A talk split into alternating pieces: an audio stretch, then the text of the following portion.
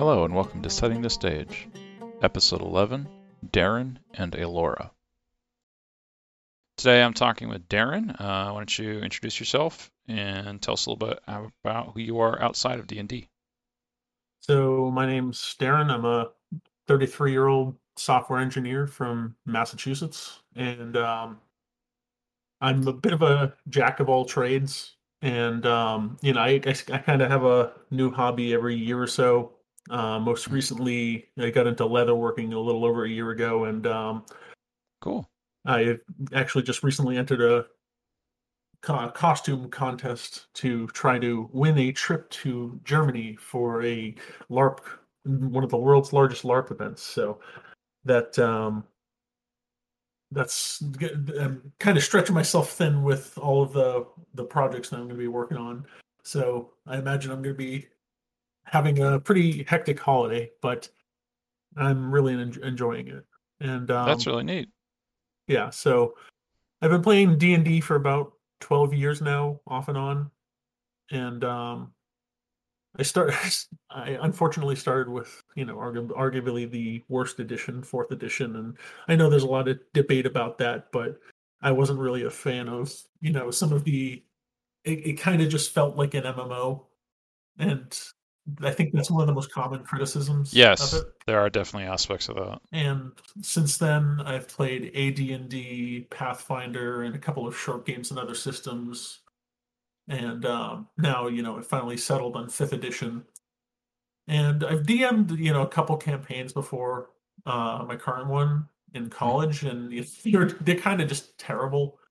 Uh, my first game was based in forgotten realms in a city called daggerford along the sword coast and it was it was a mess. You know, there was no real cohesive story. It was mostly just me putting together weird little dungeons and filling them with as many puzzles and traps as I could think of.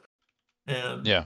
it- you know, I was letting the players get away with all kinds of nonsense, as I imagine most um, games do with a first-time DM. And after that, I had a Yeah. campaign based in Ravenloft where the players started at level zero and had to earn their way to their preferred class by doing tasks that, you know, like a commoner might need to do to work their way towards the, their preferred class. And I'd award them ability score increases based on their actions. It wasn't as bad, but, you know, it, it's still a lot of work that needed to be done there. Yeah, I've tried that before, and it, it did feel like it's a lot of extra stuff you have to do, and my impression was there's not very much like actual benefit. Yeah, I mean, it was still interesting, the level zero campaign, but I feel like um, a lot of the suggested suggested mechanics that people use, it, it just ends up being a bit of a grind. Mhm. And um, my current campaign is the first one I've done where I feel like I'm doing a decent job, but you know, I still get a lot to learn. And I think most of the reason I've been doing better is that I did a lot of prep work before even starting the campaign. Like I started doing the world building for Aellorah about a year before I put out feelers for players for starting the campaign. Okay. And so now the campaign started a little over a year ago. And uh, we've lost some players, gained some players, and it's been a little bit chaotic in the last few months. So I'm hoping that it'll stabilize a bit. So this is just one campaign, right? You're not running like more than one. No, it's just one long campaign, and you know that's kind of my fear is that I'll lose all of the original players, and then it's like, well, nobody knows the original story, so what am I doing? Yeah, I mean you could still use the world, but uh, yeah, it does become difficult when something like that happens.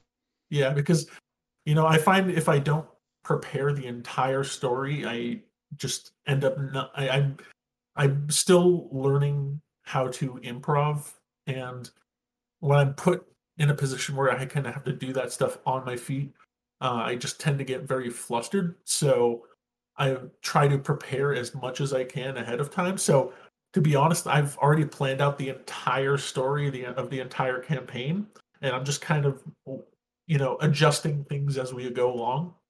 And you don't want to do like just a, a monster of the week style campaign. No, I, I mean, I, I don't mind doing something like that. Just I do want to tell, uh, you know, an overall story, uh, like actually have a narrative to it. Mhm. Um, I do, you know, every once in a while, if I run out of ideas for the week and can't think of a good way to move on to the next big plot point, I will do something like that where I just send them on a, you know, like a, a dungeon crawl, which is kind of kind of what they're doing right now, although it is tangentially related to the story.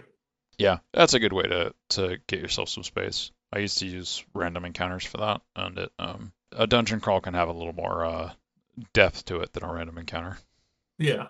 And I do en- enjoy putting together dungeons. Just, I feel like, i- at least with the groups that I've dealt with, um, traps and puzzles never seem to go as well as I had hoped.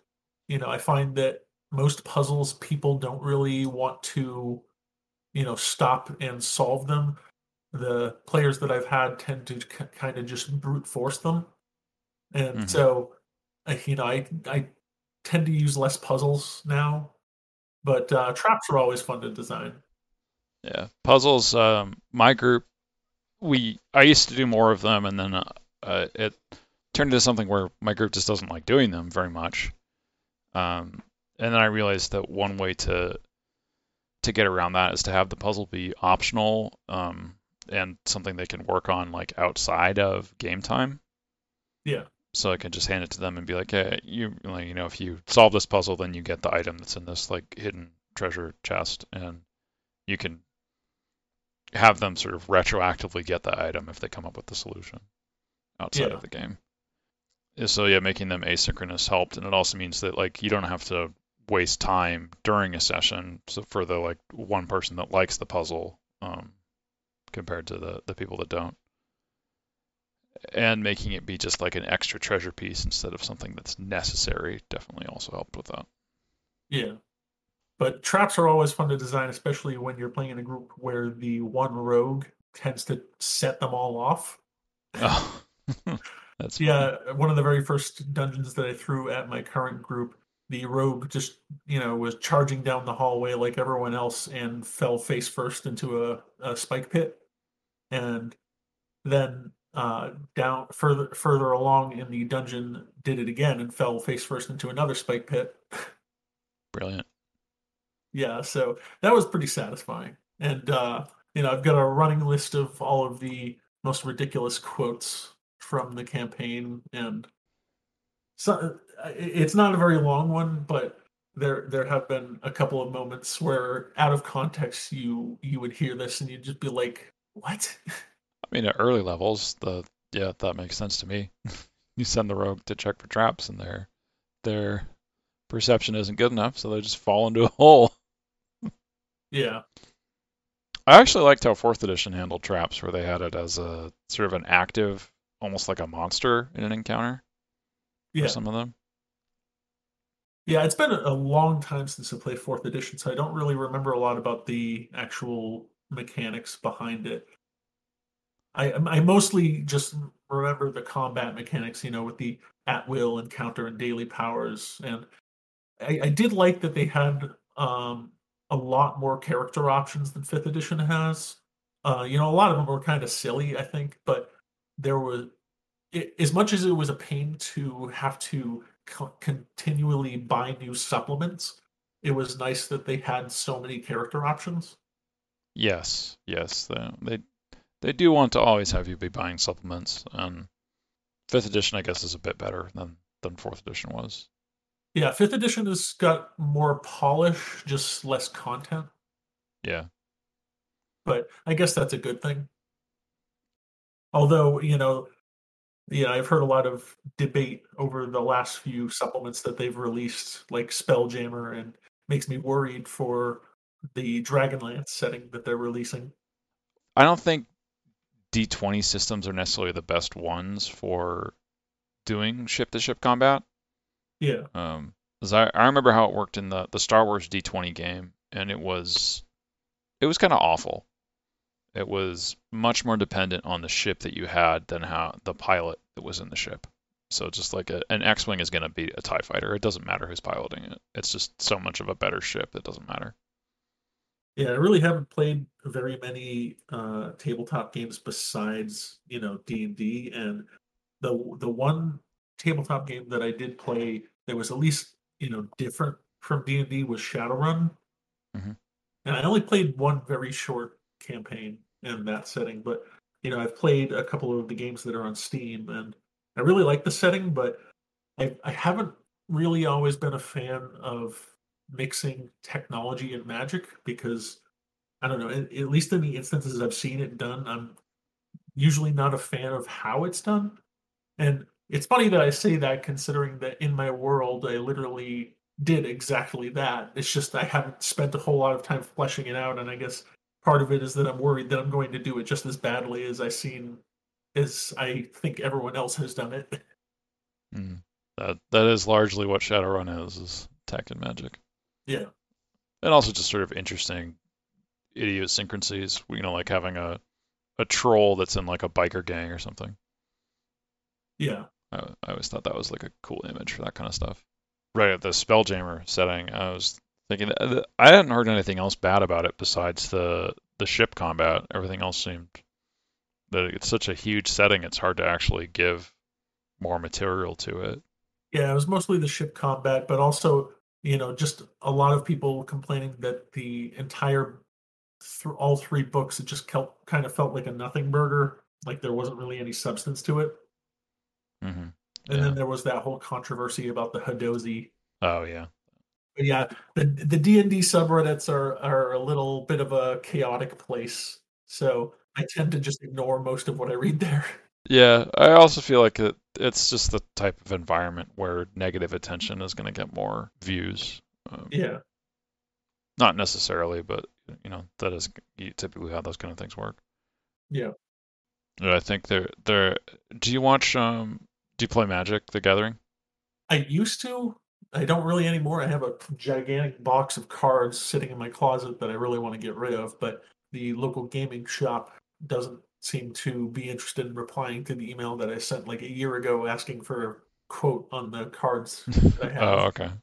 Uh, the reason I bring it up is just this one um guy on YouTube, MTG Remy, that does reviews for each of the new sets that's coming out. Yeah. where he talks about like his favorite card, and then after he's talked about his favorite card, he has a little segment in the same video where he talks he talks about how negative content drives views. Uh, so then he's going to talk about his least favorite like random thing, like his least favorite food or his least favorite pet. Um, it's it's a funny little segment, and I thought it was like a cute way of like describing the strangeness of releasing content on the internet where having it be hated is almost better. well, we kind of bounced around a little bit there. I think we skipped over one of my usual questions. How did you um, start being a DM? So I, you know, I have played a lot as a player, but early on in D and D, I found that I got distracted a lot, and part of that is the ADHD. But I, you know, I found it really difficult to focus as a player if I wasn't constantly the focus of attention. And I know that sounds terrible because you know there are so many players who have that main character syndrome, but it wasn't necessarily that I wanted to be, you know, the main character so much as when the DM wasn't focused specifically on me, you know, I kind of would just tune out. And as a DM, I can't do that. I have to always be paying attention. And so it helps me to be more a part of the game when I'm the one in control. I I feel the same way. Um, so no, I, I totally get that. I mean, I still do enjoy playing. I'm also in a game with my best friend and a few friends from college right now, and uh, I actually wrote probably my best character backstory yet. Yeah. What was the backstory? So I'm playing a probably an unpopular uh, character choice, and that I'm playing a divination wizard. And his backstory was that he was from a small village where he was acting as sort of like a fortune teller almost. Mhm. And a lot of it, what he was doing was just cold reading, but he was he was a devout follower of the god Savras, the god of fate.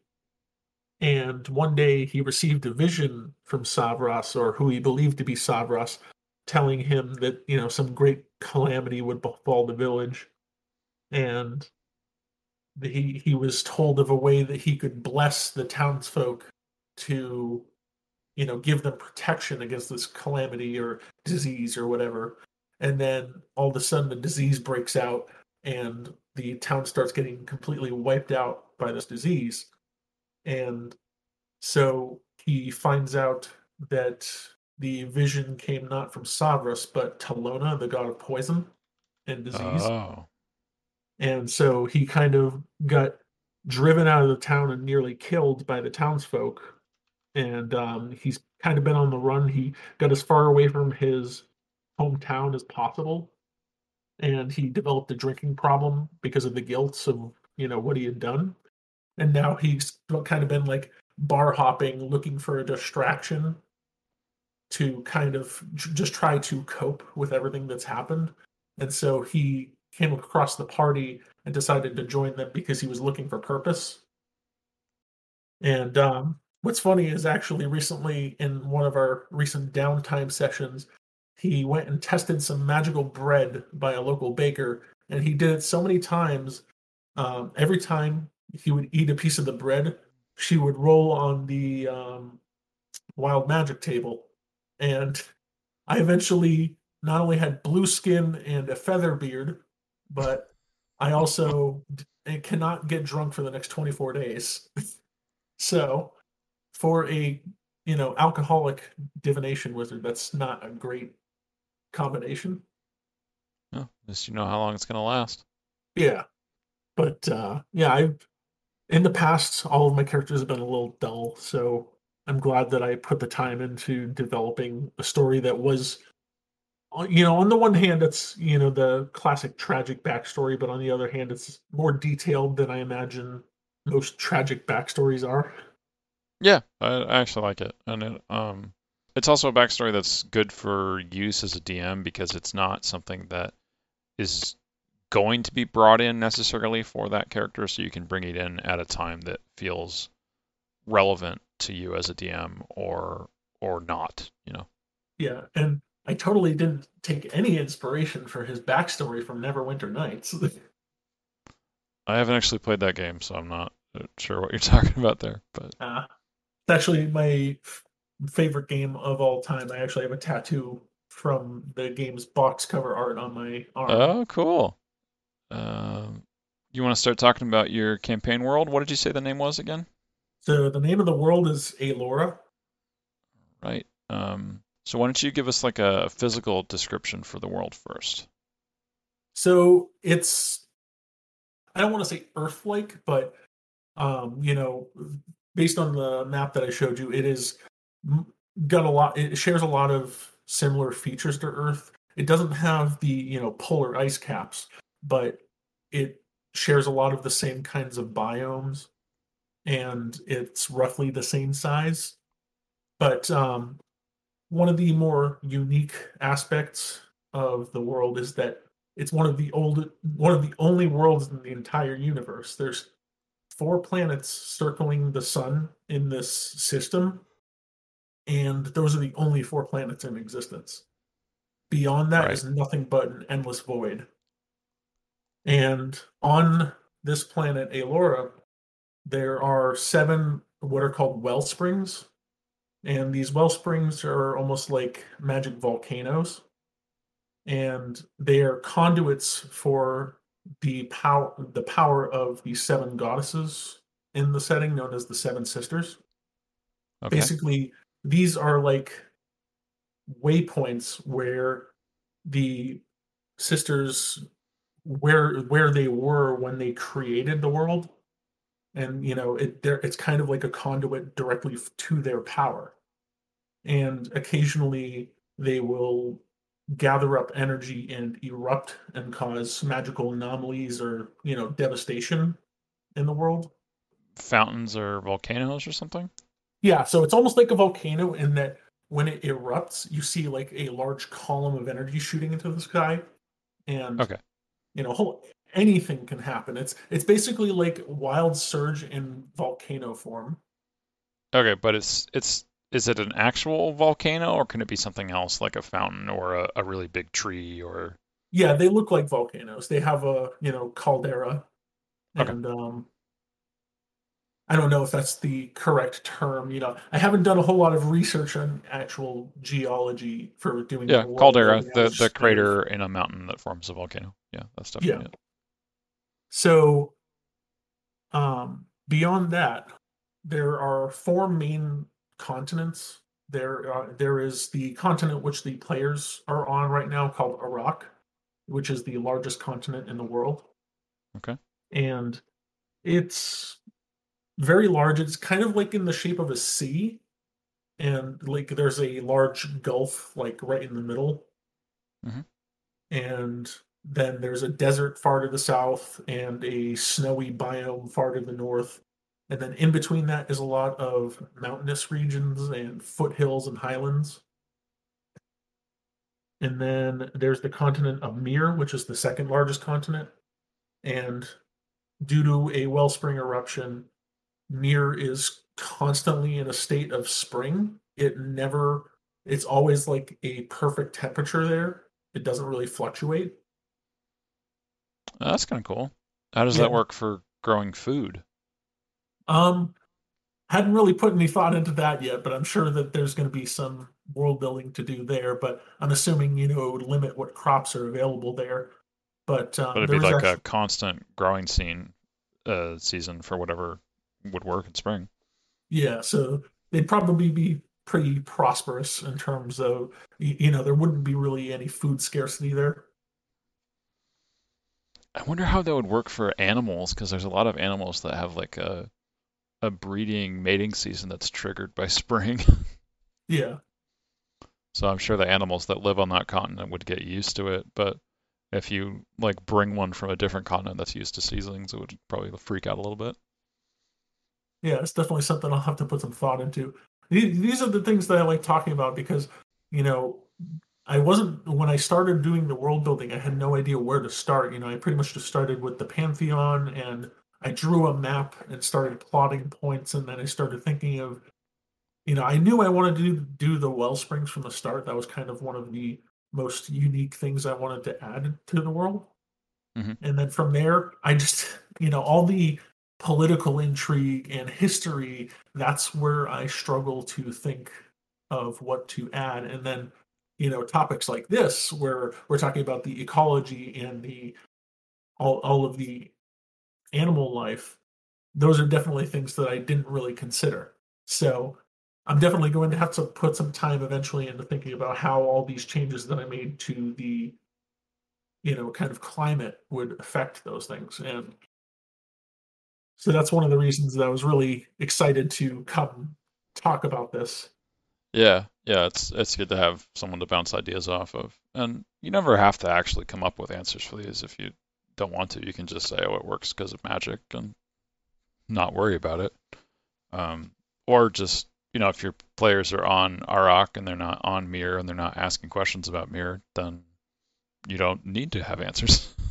So that that's one thing is that so there is the main campaign that takes place on Iraq, but in between each uh, quote unquote chapter of the campaign, I Uh-huh. take a break and we ta- we go off into a little side story uh, where they started off on another planet playing uh, all dragonborn and lizard folk characters and, and kobolds because there's a separate world. I wasn't really going to talk about that world because you know the focus is on Aellorah, but um, basically there's this side story where they're playing these characters and they ended up on Mir. So we have a little side story going on in Mir, but we've only played two sessions in in that you know this little side story. So we haven't really I haven't really done a whole lot of world building over there yet. That sounds like a pretty cool like campaign structure where you have uh, in between like big adventure arcs, you have a little like I want I don't want to say quite a one shot because you said two in that section, but Well, it's Um, funny you should say that because that's exactly what I've been calling them. I've been calling them one shots. yeah, yeah, uh, doing that as a way to still be in universe and maybe even in the the same timeline for what you're doing is it's nice. It's a way to explore the world a little bit. I like that. Yeah. And so Then there is the next biggest continent of Gother. And so this one also hasn't had much development other than um, what I call the Spellscar Crusade. So there was about, you know, 100 years ago, there was a wellspring eruption which devastated this continent, Gother. And hmm. it kind of turned half of the continent into this just kind of scorched, barren wasteland. And there was already a problem with orcs there who, you know, they weren't really that aggressive at the time, but the eruption mutated them into what I call fell orcs. And basically, they just breed at a much faster rate and they are incredibly aggressive, incredibly strong. And so okay. the Spellscar Crusade formed to kind of bring adventurers from all over the world to come help fight these things because they keep reproducing at such a fast rate that they're just, you know, slowly encroaching upon the capital city. Got orcs on steroids. Yeah, basically. Which is horrifying to think about, but yeah. And then finally there is Reshik, which is a snowy continent, and it's the home of the dwarven civilization, and only the dwarves, because there is only one city on the entirety of the continent that outsiders are allowed to come visit, which is the city of Greentide. Mm-hmm. And it's, you know, where the merchants come to do business with the dwarves. But right. short of that one city, you cannot go anywhere else on the continent. And if you try, they will kill you. Okay. Yeah. So like uh, feudal Japan. Yeah, and the part of the reason of that is because the dwarves are hyper advanced technology wise. Um, I wouldn't, you know, not to the point that they are like us, but they've kind of fused magic and technology. They've used, they've harnessed the power of the well springs to fuel their technology. And so a lot of the artificers in the world are dwarves who come from Reshik. That's cool. Yeah. So like taking a little bit of the wellspring energy when it erupts or in between eruptions. Oh, they can they can gather latent energy while before it erupts and they can even mitigate eruptions by draining energy from it. But so they use it to fuel a lot of their inventions. Like some of the inventions that I've said that they would have are zeppelins and you know kind of more modern weapons like guns. Mm-hmm. And so those are the four main continents. And so one of the more unique features of Aellorah is that there's only seven playable races. So I there are a lot of fantasy races that I just plain don't like narratively. Um and I kind of just cut it down to, to just your favorites. Well, not even necessarily just my favorites, because there are a couple in the world who I ended up not really liking, but I I thought it would be interesting to have a setting where each of the goddesses, each of the seven sisters created one of their own races and I decided each goddess, the race that they created, would be in some way um, take on an aspect of their domain. So that leads me to the the seven sisters. So there is they, they were all created by magic itself. And magic is kind of the driving force of the entire universe, all of existence. Right. And each of them represents some uh you know some arbitrary aspect or thought and they have their own domain so there is Astyx, the god of the sun, who literally embodies the sun. And there are uh, there's the goddess of Aellorah, her name is Alor. And there's the goddesses of life and death, Lys and Estrella. And then there's the goddesses of the three moons that circle Aellorah, which are known as Quen, Umos, and Lakaris. And so they each have their own domains. And so Astix, the god of the sun, she represents order and justice and you know basically she's like the paladin god if you were to think of it that way. And she created the Aasimar race, and so they are kind of like her lawbringers and you know peacekeepers. And there's a specific sect of Aasimar known as the Sentinels that um, they protect Aellorah from um, cosmic threats because one of uh, uh, one of the other features of the world is that there are no demons or devils instead they've kind of been replaced with cosmic cosmic threats I'm thinking like Cthulhu monsters because that's usually what star means in D&D. so not necessarily lovecraftian more like shadow uh, void creatures Okay.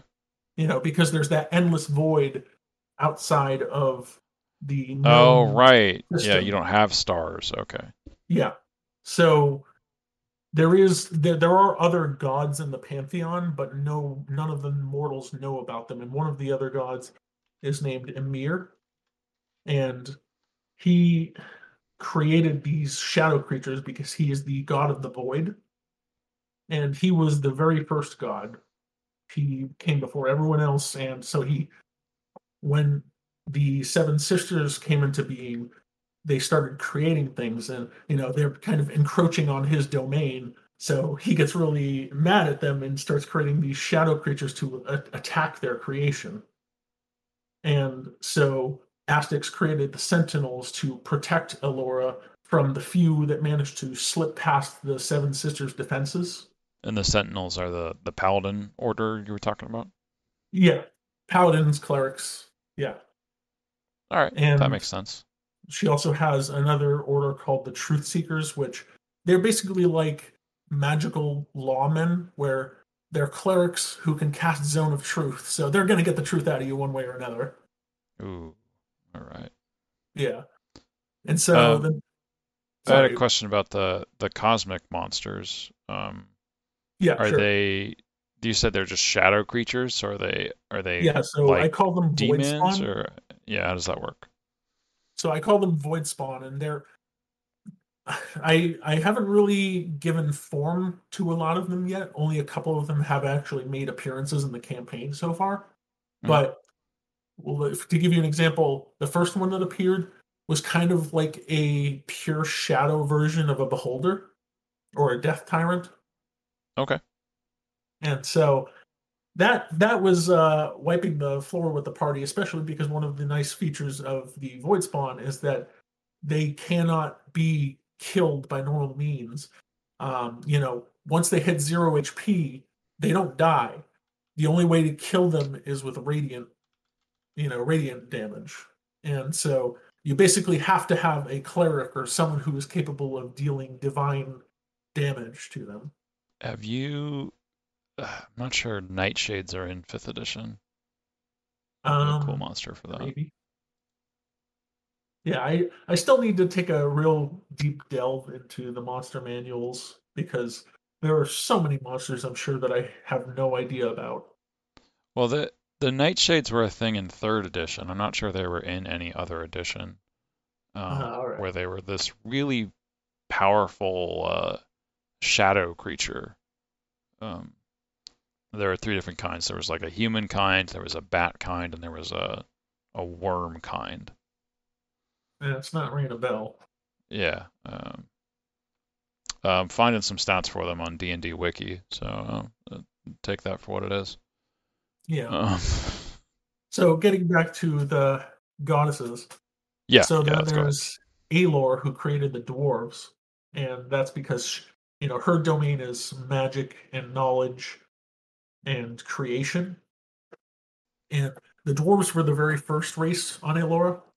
Haven't done a whole lot of extensive writing about their history, but I'm going to be doing some, you know, in the coming weeks because the players are currently investing in catacombs of a very ancient dwarven civilization. So more to Okay, come. These are the the isolationist ones living on the snow continent, right? Yeah. And the thing is, the you know catacombs that they found are on a rock under a mountain. So a little bit of explaining to do there. On a rock under a mountain? Yeah. What do you mean on a rock? No, on Iraq, the the continent. Oh, oh, I heard Yeah, you wrong. That's one of the one of the problems with naming the continent Iraq is that you, it can be a little difficult to pronounce. All right, all right, yes, that. Now I gotcha. Okay, so it's it's interesting because it's not on um, Reshik was the name of the other one, right? Yeah. Okay. And so uh, the next would be the Tabaxi created by Quen. And she is, you know, the goddess of the ocean and the forest and nature. And um, she's, you know, depicted as a panther goddess, almost like Bast. And that's why on Iraq, right in kind of the middle of the continent, right where the players are right now, there's a large forest called the Bast Wilds. Oh, okay. So you're, you're using the the cat god name. Yeah, and then uh, Umos is the goddess uh, who created the halflings. And she's the goddess of trickery, deceit, community, and um, shadows, basically. So, not trying to portray the halflings as deceitful. Her domain is more focused on that community aspect. So, halflings are very, a very tight knit, community driven race. Okay, so kind of two sides of the same coin. You have like community and like cheaters and tricksters as part of the like shadow side of that. Yeah. Okay. No, that And makes then- sense. There is Lucaris, who is the goddess who created the humans. She is the goddess, the goddess of love, beauty, and sex, and that kind of thing. Okay. And the humans are one of the races who I have had to put the most development into because kind of the whole point of the campaign centers around an event that happened a few centuries ago known as the grave rot plague which it was this great plague that kind of spread very rapidly throughout the entire world and wiped out about 90% of the human population and they have struggled to recover ever since then It's a pretty deadly plague. yeah, and one of the reasons they've struggled so much is because due to some misunderstandings when the plague first broke out, um, the elves who were created by the goddess Lys, you know, elves don't have the best reputation in fantasy, and they assumed that this plague was brought by the humans, or you know, the humans were. They didn't realize that this plague targeted humans specifically. It could not spread to the other races. Ah. And so they kind of tried to quarantine the humans. And this caused a bunch of riots, which led to a lot of deaths. And so it's created a lot of racial tension between them. And so the humans are kind of in a lower class position at the moment and they're in the campaign they're currently fighting to try to put the humans in a better position and um, they are you know they've finally reached a, a you know a better position in the town that the players are currently in because they installed a one of the human community leaders as the mayor or, or magistrate and so the the, the whole campaign um it kind of all revolves around that event the grave rot plague then there's Lys, who I said created the elves. She is the goddess of life. And, you know, the elves, you know, and traditionally in fantasy, they're very long lived. And in this case, they are also very long lived. They're, they live for about 3,000 years, as opposed to the like seven, 800 that they do in Forgotten Realms. Yeah, 3000 is more in line with what Tolkien had, I think. Yeah. And so the thing is, due to some recent fallout in my campaign, because of all that, you know, elven racial tension and their actions during the campaign, you know, they've committed a lot of atrocities. And not too long ago in the campaign, there was a wellspring eruption. And um, so one of the things that I forgot to mention is that none of the races of Aellorah can interbreed. So the you know you don't have like half elves, half orcs, or anything like that. And this wellspring eruption gave humans and elves the ability to interbreed. So, you know, you started seeing half elves pop up, and the elves are scratching their heads, going, "Wait, what's going on here?" And they got really, you know, mad at the fact that they they felt like this was some kind of human witchery or whatever, and they kind of in the town that the players are in, they started an inquisition where they started hunting the parents of these children and started trying to round up and execute the children. And so it, it has been a bit of a dark theme in the campaign for a, a long time. And eventually it's going to get a little bit lighter, but at the end it's going to kind of take a more dark tone again. And Gotcha. so, you know, it gave humans and elves the ability to interbreed. And so we're just starting to see half elf children born. And I was I, I'm debating giving all the different races, you know, slightly different names to kind of differentiate them from the D and D folklore, but still working on that. And then finally, there is the goddess of death, Estrella, who created the um, Goliath race. And this was Estrella was the one that I had the most trouble coming up with a race to kind of represent her domain. Mhm. And so, even though Goliaths, they don't really give off the, they don't really represent death and decay and and disease and that kind of thing. She also represents entropy, but the the way that I kind of fit them in there is that the Goliaths are cannibals. I it, it was kind of a weak link, and I'll admit that I you know I kind of went back and forth on that for a long time, but I couldn't really think of a race different enough from the races that were already in the setting that fit that domain well. Okay. And you know, I debated making it something like Shadar-kai, but I there was just too many intricacies of the especially since Shadar-kai aren't in fifth edition, but I didn't want any of the races to be too similar to one another. So the Goliaths, um, they are cannibals, but not like they go around just killing people and eating them. Um, they see it as a way of honoring their dead. So rather than funerals, they will cannibalize their own. Okay. And they kind of see it as a way of respecting the fallen and you know they see it as a way of preserving the power of their ancestors because they Right. believe that they pass their power on to their their descendants Yep. Yeah, there's plenty of I think there's a few real world cultures that do that. and so yeah like one of the cultural beliefs is that you know if you have this big hulking strong goliath who's stronger than everyone else then he probably had some really strong ancestors That he ate. yeah Okay. Um I mean, obviously too late to do this, but did you consider doing like Dhampir as one of your the death races? Uh, I probably could have, but you know, one of the aspects uh, that Estrella embodies is that she despises undead. Oh, okay. Then yeah, that would not work. So yeah, that couldn't really work. But you know, it, it's it's not perfect, but I mean, not everything in the world is going to be. Yeah. Yeah. Um, uh, Goliath seems like a good choice because they're kind of pale, like a like a dead person. Yeah. And I decided not to go with the traditional D&D portrayal where they kind of have like the pale skin with the black stripes or whatever kind of making them look like zebras. Instead they're just kind of pale skin and they have kind of like kind of almost think of them like the engineers from uh, Prometheus. Okay. I thought those were tattoos that they had in the the usual art.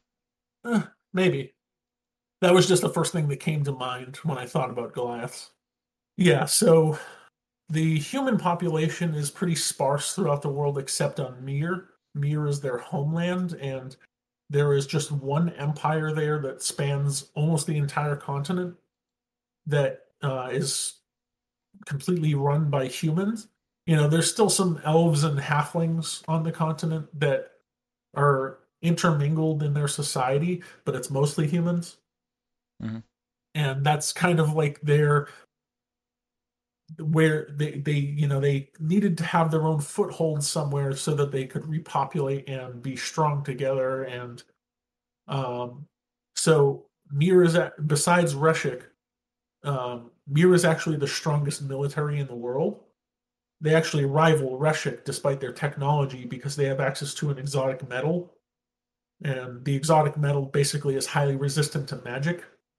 Oh, okay. And they they kind of have like a almost like a, a Spartan uh, culture. The whole continent does?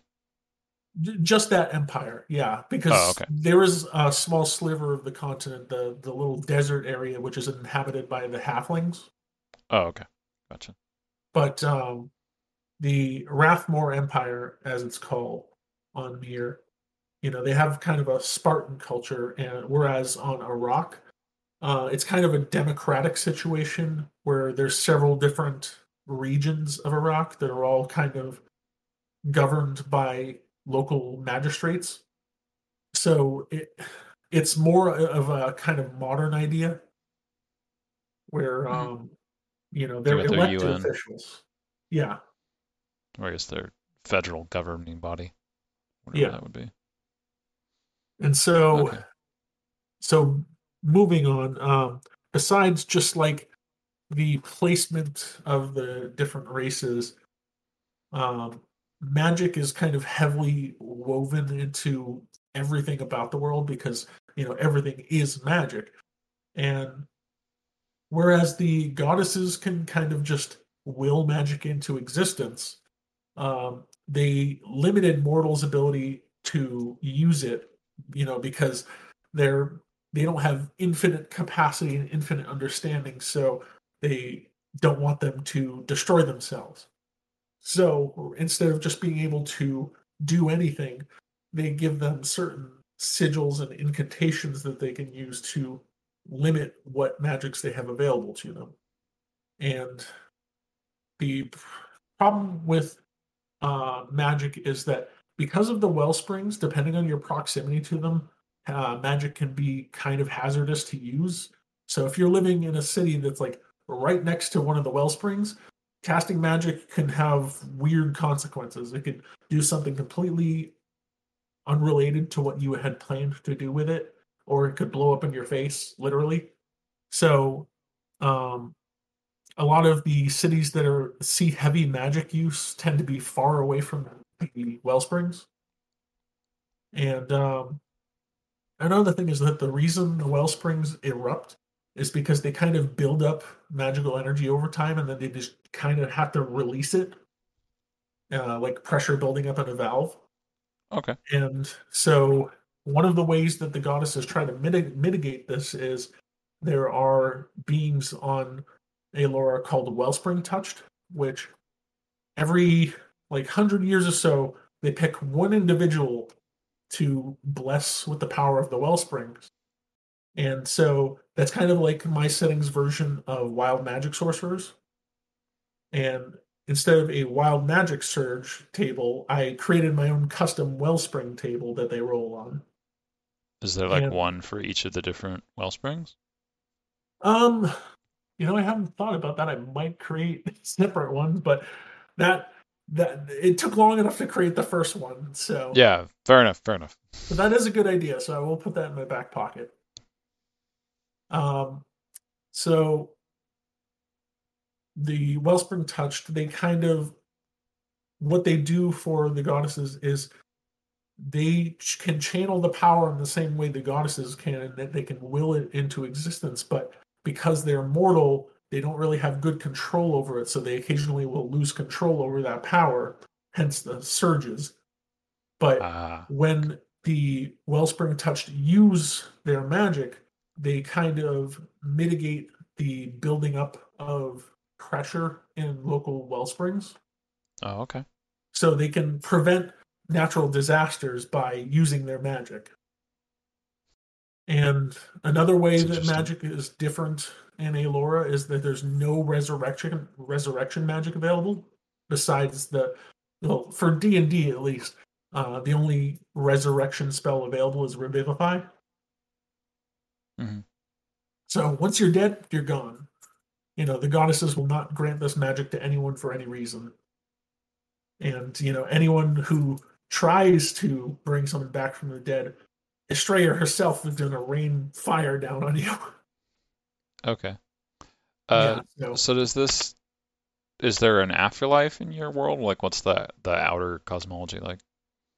yeah, so as far as the afterlife, uh, each goddess has their own realm that they will bring their children to. So, you know, Astix has her own realm for the Aasimar but you know it's it's not something where you're restricted to only go to the realm of your patron goddess uh it's more you can choose which realm to go to when you die but those who have committed great atrocities or kind of you know done things which are in direct violation of the goddess's values you end up being sent to what's called the vortex, which is like this setting's version of hell, in Okay. which you're basically just put in a giant magical vortex where you swirl around and you are in constant pain, uh, reliving basically. It, it's almost like what Ghost Rider does in Marvel to his victims, where he kind of makes you live the guilt of the the pain you caused to others. Right. And What's he call it? Like the penitence stare? Yeah, Yeah. Okay. No, I get that. Yeah, so it's not a terribly original, uh, you know, choice of afterlife, but um, it's also not one of the things that I've put much development into. So Okay. Um, I had a few other questions about your your cosmology. So you said it's like a void, so there's just like the the Earth and the sun, and Yeah. that's it? So there's Aellorah, there's the sun that it circles around, there's the three moons of Aellorah, and then there's the three other planets in the system. And the only one that Okay. I've given a name to currently is Proxon, which is where the dragonborn, kobolds, lizard folk, and Yuan Ti come from. Okay. And you'll notice they all kind of follow a draconic theme, and that's because there is a dragon god who is, you know, in presence on that planet, who is who was created by uh, Lys, the goddess of life, Okay. and so he is the goddess of, uh, or he, rather, he is the god of protection. He's actually a dragon himself. He's um, the only dragon in my entire setting. Oh. Okay. Yeah, so no dragons. There's a lot of other monsters that I just don't have in my setting just because I, I you know, I wasn't trying to just remove classic tropes just for the sake of being different, but there are just, you know, a lot of things that are taken for granted in Dungeons and Dragons that I just feel like are a little overdone and I feel like a lot of settings go very heavy on dragons and you know, so that was one of the things that I wanted to limit in the setting, not completely remove. So you're over here playing Dungeons and Dragon. Yeah, basically. All right. Um, so you haven't really thought about the other two planets yet, or do each of them have different gods? So, yeah, that's one of the things that I'm working on. There is another planet that I'm working on that I'm thinking will probably host um, Aarakocra and Kenku. Okay. So, bird related. Uh, Yeah. I haven't really thought about the, you know, kind of origin of the life on that planet, though. And then the fourth one, I have no idea. I'll have to think about it. But um, Um, I think there's a couple of different races that are like things. Like there's a a race of like, you know, dryads, but like woodkin, I think, where it's more tree-like.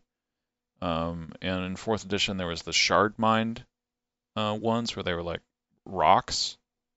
yeah, that could work. Um, so that kind of like an like- elemental, pl- uh, elemental planet.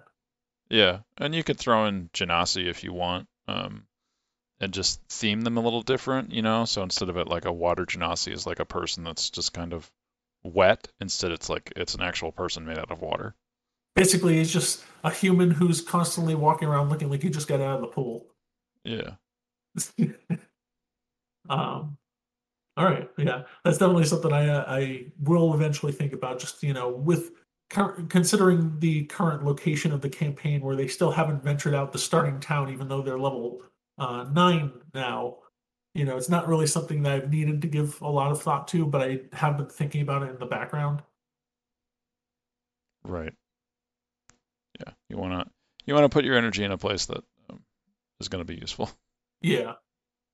And um, another one of the things that I developed recent was recently was I kind of started using numerology in Aellorah, where you know there's the seven sisters, and I started thinking, well, seven should have a lot of prevalence in their culture, and so I developed a custom calendar for Aellorah where you have seven months out of the year, where each month has seven weeks with seven days, and oh. each day has um, four quarters of seven hours, so it's 28 hour days. And so I haven't worked okay. out that. So it's a it's slightly less days than our year, but because of the extra hours, I haven't worked out um, the actual number of hours that would come out to be in the year. But it would probably be very similar to our year, just all sevens. Okay. Yeah, I'm doing the math real quickly now.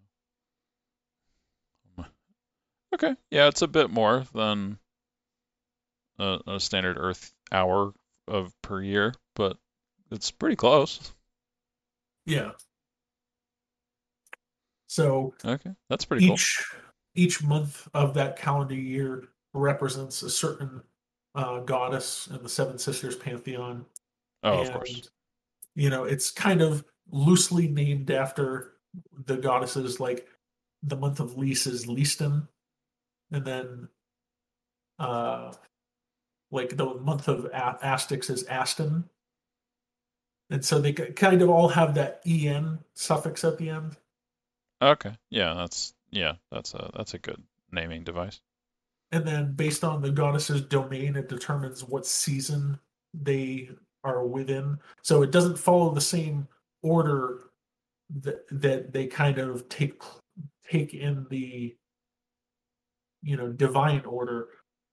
Instead, you know, it's based on what season makes sense for their domain. So like Estrella, the goddess of death, I consider her the end of the year and she represents winter. Whereas the goddess of life, Lys she, you know, she is very close to Estrella. They are kind of two opposite sides of the same coin. And so she is the beginning of spring, the renewing of life. And so, you know, I, I tried my best to fit them all in following that same theme. And eventually you get to the end of the, uh, or rather the middle of summer where Astix Aston is like the hottest point of summer because you know that's when the sun would be the most intense. Ah, of course. So, still working on you know thinking of you know unique anomalies that I can add to the world. There are a few that I mentioned when I you know filled out the little questionnaire. Um, like the Still Sea, which is a region of the ocean that's completely calm you know no waves and then obviously yeah. there's Mir, which is constantly spring. And now there's the half elves. And then I had toyed with the idea of there being a floating island that would be home to the Aasimar. Okay. Closer to the sky. Yeah. But uh, still thinking about that one. Okay. Um, so it seems like with like the races being associated with goddesses, you'd also have um, like any racial tension would also be effectively religious tension as well. I think. Yeah, um, I haven't really delved too much of that into that in the campaign, but that would definitely cause some tension in between different orders. Like the practitioners of the uh, of Lys and Estrella even though Lisa and Estrella are two different sides of the same coin, and they, as goddesses, are very close to each other, they're people who practice the religion of those two goddesses. They see each other as almost enemies.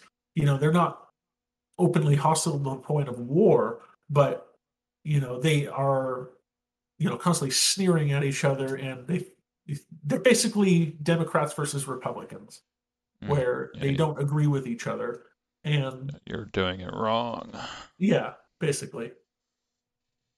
And um, i haven't really you know did, thought about which goddesses would clash with the others but um, probably you know practitioners of Aztecs would disagree with um, practitioners of the religious of Umos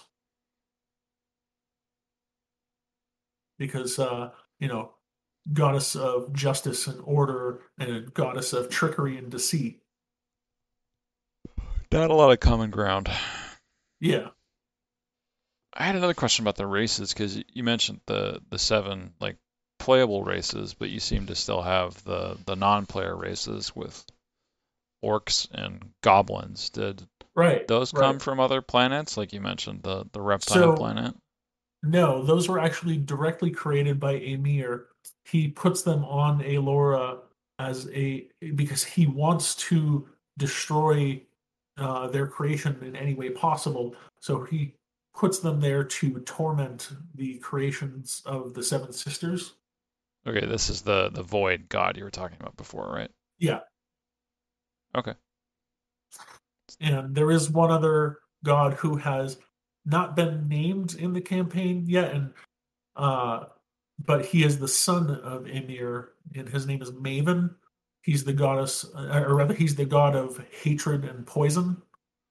Okay. And so he's another player in the background there. And so all I, I've named all the gods that I've, you know, directly built at this point. But um so all of the monstrous races on Aellorah directly come from Emhyr, and that's why you know, whereas in other settings like Forgotten Realms, there's some ambiguity as to whether or not the monstrous races are, you know, completely evil or if there are some that are good. Like there was that one goblin in the Drizzt novels who was kind of like a, a good character, and there was obviously the uh, deep gnomes. Well, Drizzt and, himself in the yeah, novels. Drizzt himself. But um, all the monstrous races on Aellorah are unequivocally evil. Okay, because uh, they're made by effectively the devil. So uh, yeah, basically. Yeah. All right. It's got some sense to it. They're they're basically like miniature demons with how you have the the cosmic monsters. Yeah. And the void spawn, you know, I, I'm trying to make them as terrifying as possible, but also, you know, I, I don't want them to be like a major factor because if the Seven Sisters are doing their job, they shouldn't show up on Aellorah that often. Right. So I'm trying to think of you know plot points I can insert, like maybe something causes uh, you know a, a, goddess or two to be distracted, and as a result, you know several void spawn attack at once. Well, maybe they have to deal with something on one of the other planets. Yeah.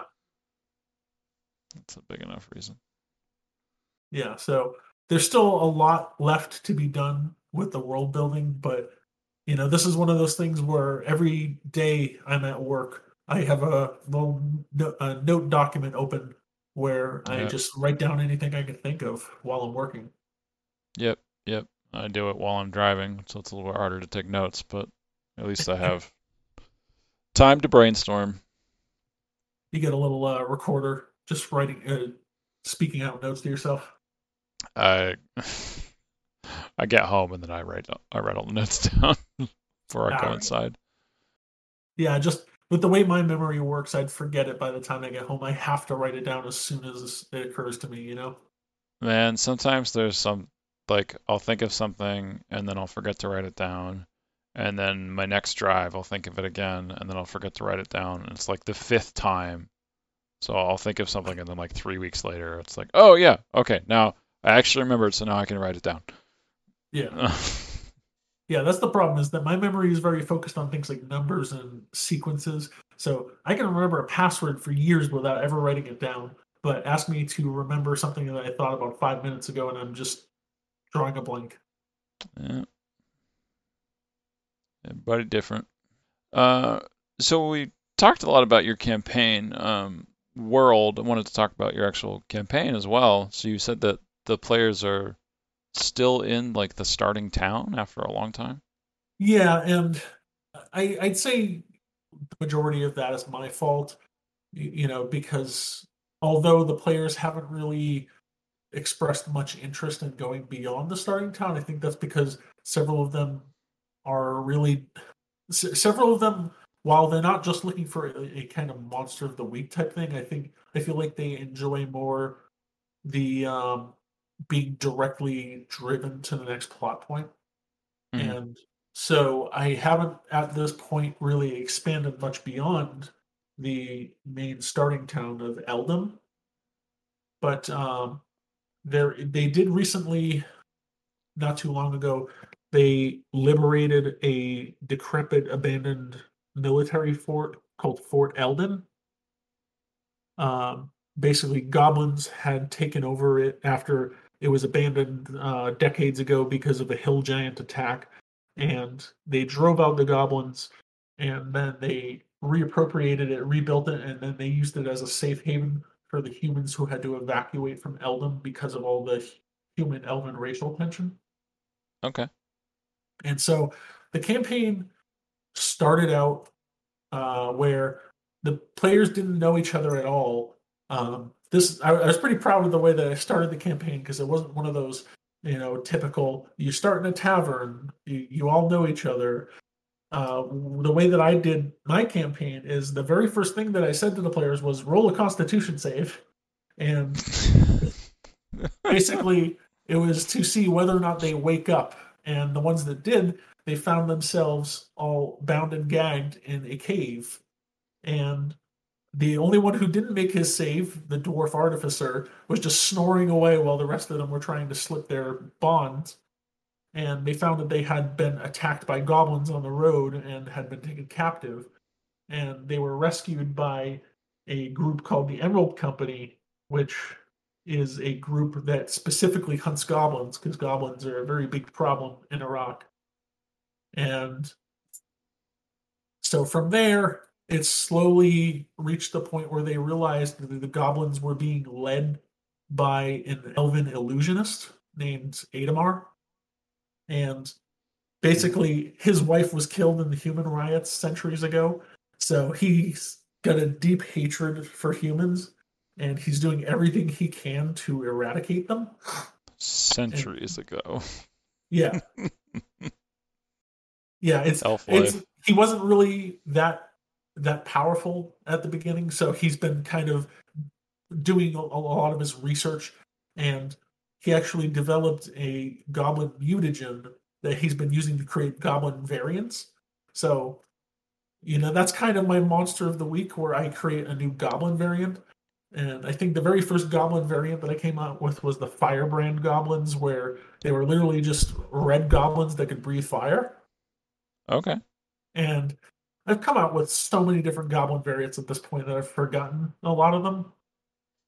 But that's you know why I have D and D Beyond, where I can go and see all of the ones that I've created. Right. There's and, there's a bunch in the Forgotten Realms. Um, I think there was like 10 or 15 different variants. Yeah, just I find that not a whole lot of them are all that different from the normal ones. I like, would I definitely have, agree with that. Yeah. I have one called the Goblin Abomination, which is literally like a patchwork goblin that's a bunch of goblins stitched together in this disfigured, hulking monstrosity that's nice. gargantuan sized. And it literally is just this ugly thing with a metal faceplate and a giant sword arm. That it was basically a siege monster that attacked that attacked them at uh, Fort Eldon. That was a goblin. Yeah, uh, technically, he was goblinoid in in his origin. Okay, that sounds more like a, a giant, but Yeah, because he was he he was created by some magical nonsense that Adamar used. You know, he had that goblin mutagen that he used to that he's used to create so many different variants, and he's kind of he's almost miss, messing with their DNA. Uh-huh. And um, yeah, I've had also another giant type, Bugbear Behemoth, which was basically just a giant version of a bugbear. Right. So how are you creating these monsters? Are you doing custom or are you doing like just using oh yeah, whole it's giant completely stats? custom. Okay. I mean, I definitely look at other monsters for reference because you know a lot of it, it, it. I don't look at them necessarily to just copy them, but I need you know a kind of a reference point because otherwise I don't really know how to balance them that well. Yeah, of course. Because especially in fifth edition, the CR system just does not make sense. It is a bit harder with the um, the bounded accuracy to make sure that you're hitting the the numbers right. Yeah. And then uh so the first chapter of the campaign they were just trying to track Adamar down and they eventually did and they thought they killed him but it turns out so they were shocked to learn that at level 3 they were fighting someone who not only used disintegrate on one of their allies but also after they killed him he turned into snow and then melted so they realized he could also cast simulacrum Oh, and still cast disintegrate. Yeah, so he was basically just toying with them. And the second chapter dealt with them uh, dealing with a plague of um, people who were being mind controlled. And the, in, in Iraq, especially, enchantment magic is expressly forbidden. It is extremely uh, illegal.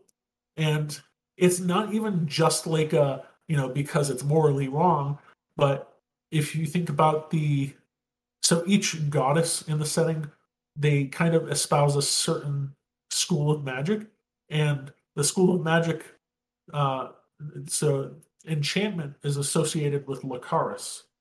And Okay. Lucaris is the human goddess. So why do you think that there's such a deep hatred of enchantment magic? Well, it's also the. I mean, I get that though.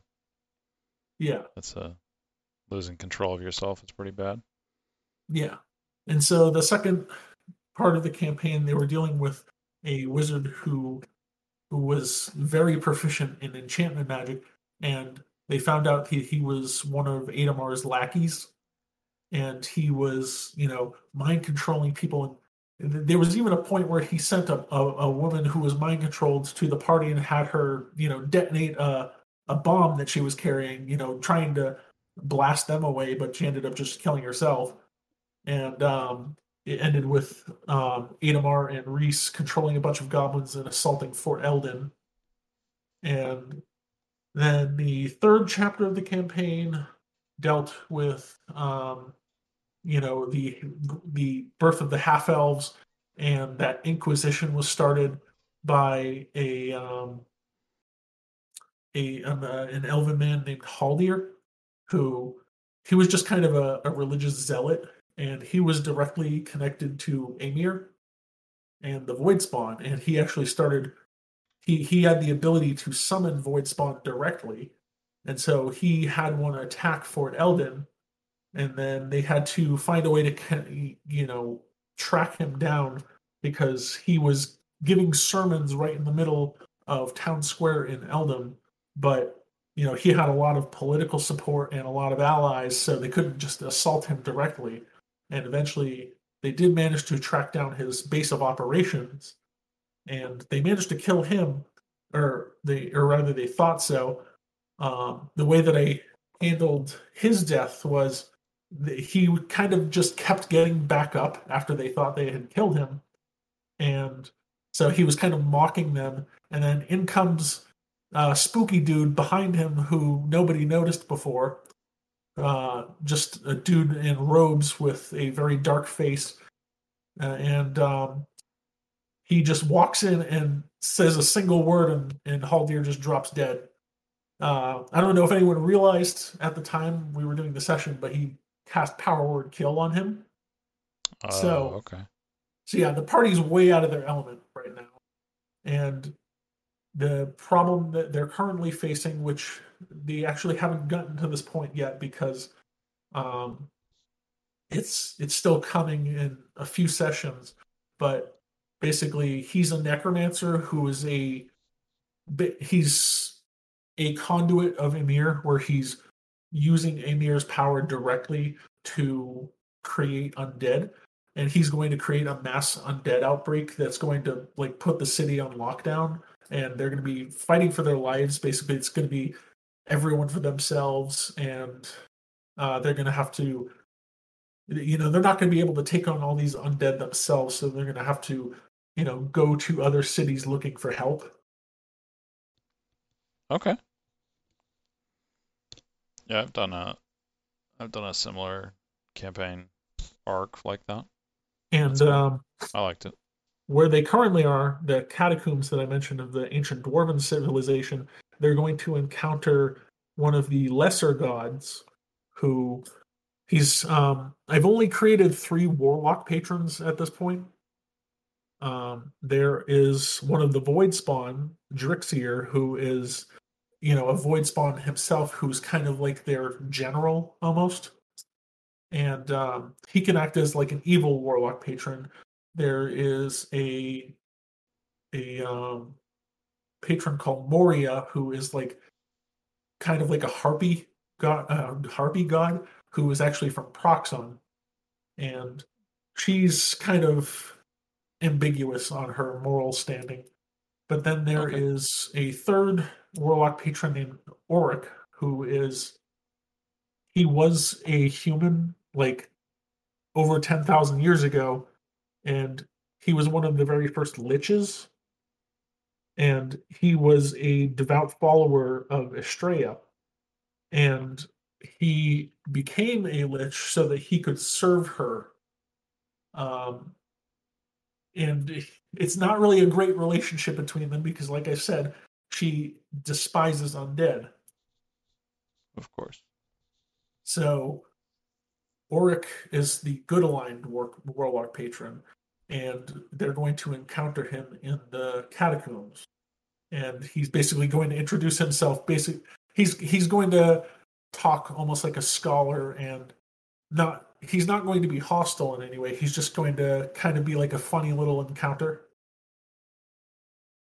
And I'm trying to tie him into the story somehow. I haven't quite figured out exactly how he's going to play into things, but you know, the players have to find some way of dealing with this uh, extremely high level necromancer. So I'm thinking that he might play a part in that for a price. Of course. But yeah, that's where the campaign currently is. Okay. Did you have anything else that you wanted to, to add to what we've been talking about? Uh, I mean, the only other thing that I, I didn't mention was uh, no psionic magic. Hate psionic magic. I don't know why. Uh, I'm just not a fan of it. That's pretty common. I wouldn't say that's um, that's not even worth mentioning. in fact, all magic in my setting, including divine magic, is arcane in origin. It all comes from the aura, which is that magic force that kind of drives the universe. Okay. So, um, even though divine magic, like from clerics and paladins, comes from the gods, it's just them granting them limited access to arcane magic, just of a different origin and a different nature It's like uh, filtered. Yeah. Okay. Yeah. Uh, I think very few campaigns actually care about the difference between arcane and divine magic, from what I've seen. Yeah. So, uh, yeah, having them be the actual same is kind of neat, but yeah, I, I don't think there's any real difference in how the campaign treats it. Is what it sounds like. Yeah. Yeah, I, I think I covered pretty much everything. Everything important, anyway. Okay.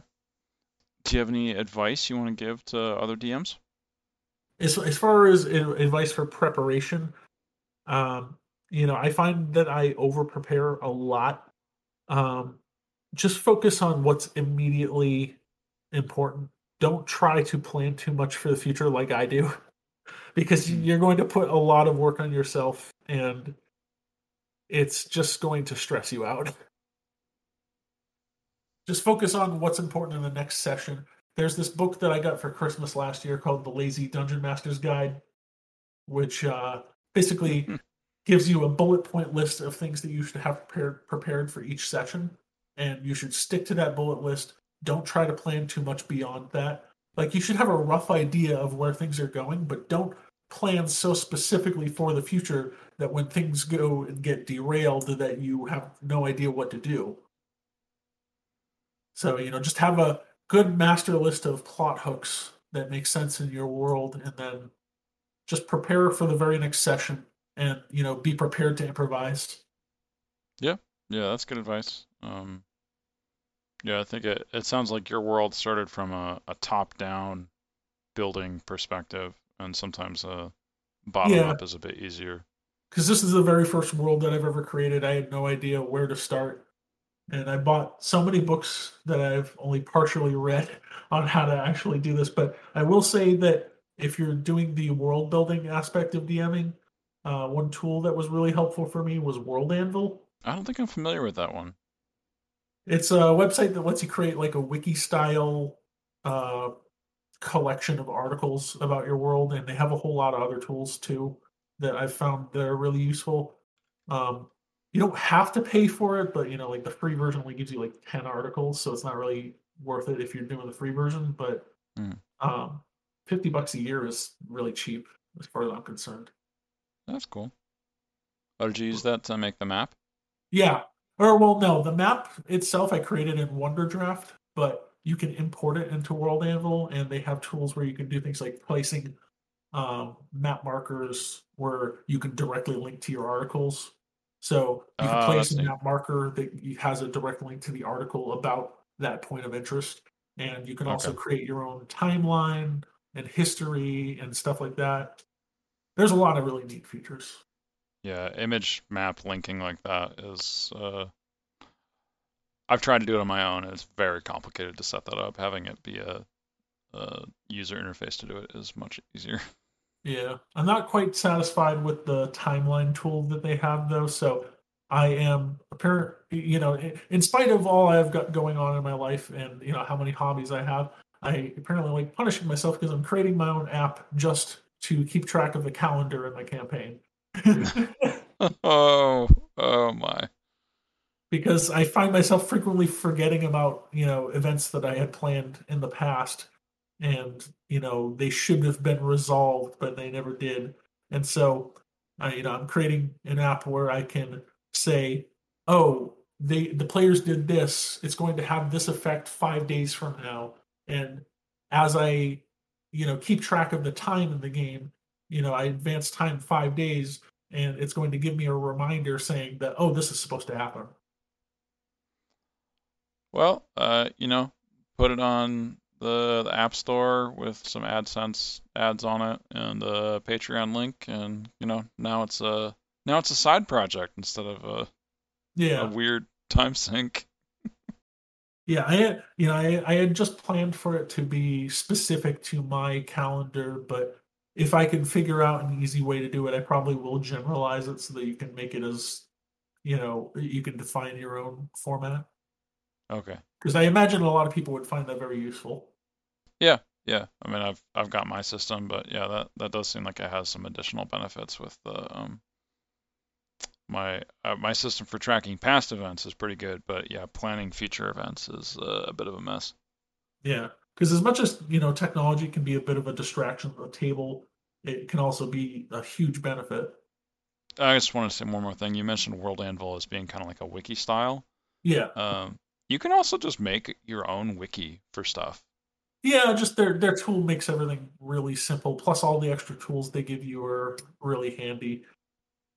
Yes, it uh, yeah, the the self-made wikis definitely don't have all that other stuff. All right, uh, anything else, Darin, or are we good to to sign off here? I think that covers everything. All right, well, thanks for coming on the show. Yeah, I really enjoyed it. I was looking forward to it all week. Excellent. All right, well, it was nice talking to you. Yeah, you too. Thanks, Darin. Take care. You too.